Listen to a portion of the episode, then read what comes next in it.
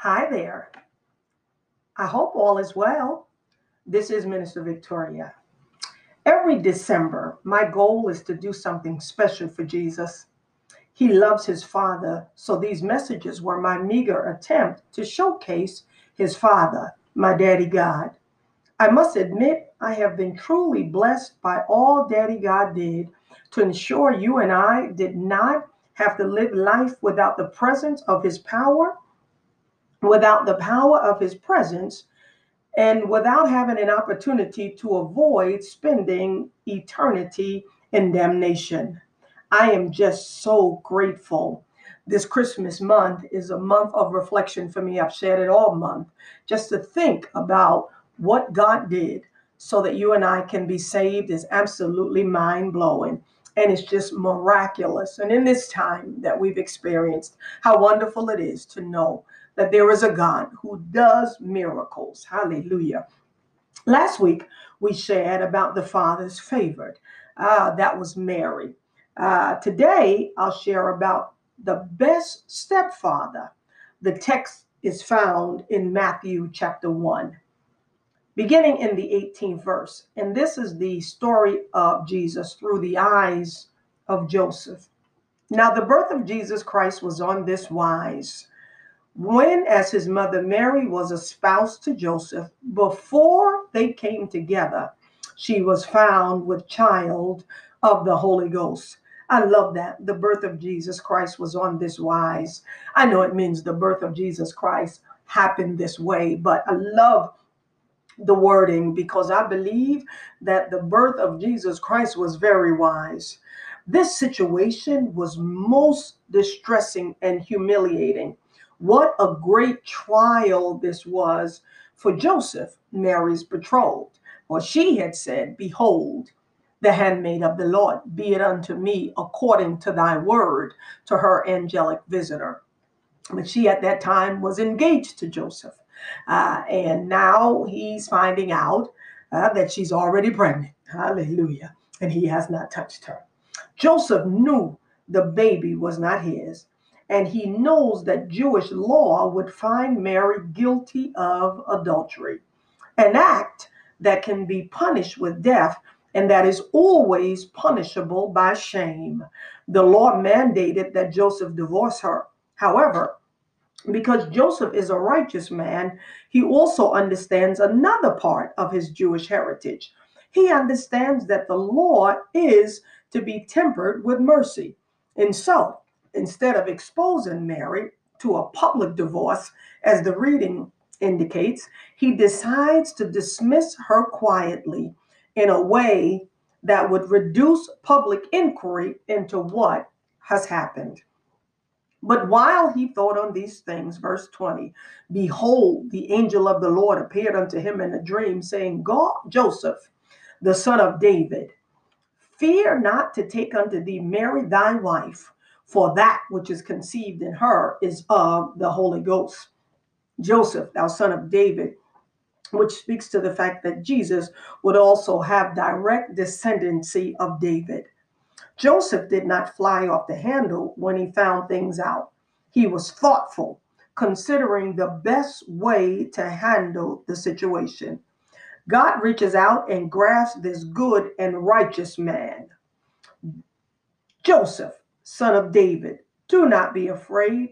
Do not be afraid to do something outrageous in order to bring to fruition something that that the law and the prophets have yearned for. Do not be afraid to do something that pitches you past any mercy you could imagine. Do not be afraid to take Mary, your wife. This is a striking moment in Joseph's life. All of what he knows, his life, his religion, his ethics, is being questioned by an angel in a dream. And that angel is inviting him to forsake all that knowledge and understanding to participate in a larger story. Verse 21 And she shall bring forth a son, and thou shalt call his name Jesus, for he shall save his people from their sins. Ah, now, all this was done that it might be fulfilled, which was spoken of the Lord by the prophet, saying, Behold, a virgin shall be with child, and shall bring forth a son, and they shall call his name Emmanuel, which being interpreted is God is with us. Uh, the angel tells Joseph almost the same things he said to Mary. This prophecy is found in Isaiah, and we mentioned it even on last week. Then Joseph, being raised from sleep, did as the angel of the Lord had bidden him, and took unto him his wife. Joseph takes what the angel says without complaint or even reply.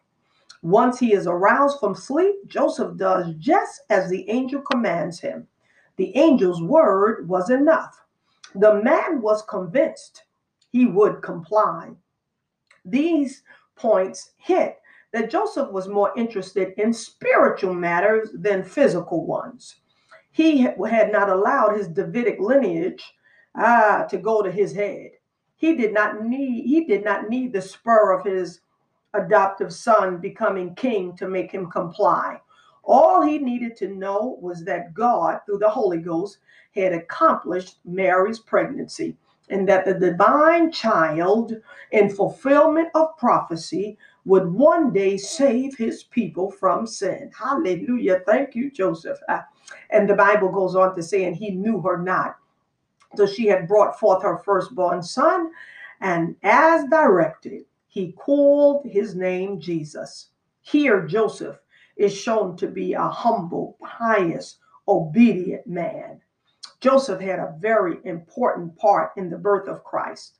Our salvation not only depended on Mary's obedience to the will of God, it also depended on Joseph's. Joseph loved Mary so much that he suppressed his doubts about her chastity and allowed himself to be regarded as the father of her child, knowing that he wasn't. He brought up that child as his own, despite great difficulties and dangers, particularly at the start that he taught him from his trade, that he loved him, and that Jesus' viral health as an adult, physical stamina, courage, strength of purpose, and attractiveness to women, men, and children is proof of good parenting by his foster father. Indeed, Father Joseph knew best and did his very best. In his sovereignty, Father God prepared the perfect couple, this just Joseph and Mary, the highly favored handmaiden of the Lord, to raise his son. They are wonderful examples of submission to God. Jesus' father and stepfather knew what was best for him to become his best so that mankind could be saved. This is an abbreviated message because I'm doing another one on Christmas Day this week. Uh, this is being recorded for broadcast or publication on Tuesday. Uh, the 22nd, but on the 25th, hallelujah, we're going to do another one. I hope you've enjoyed hearing the account of Christmas. I hope you're looking at it from a different lens. Uh, a lot went into God uh, providing this son for us, and it is certainly worth uh, reviewing, worth hearing. Hopefully, is building hope.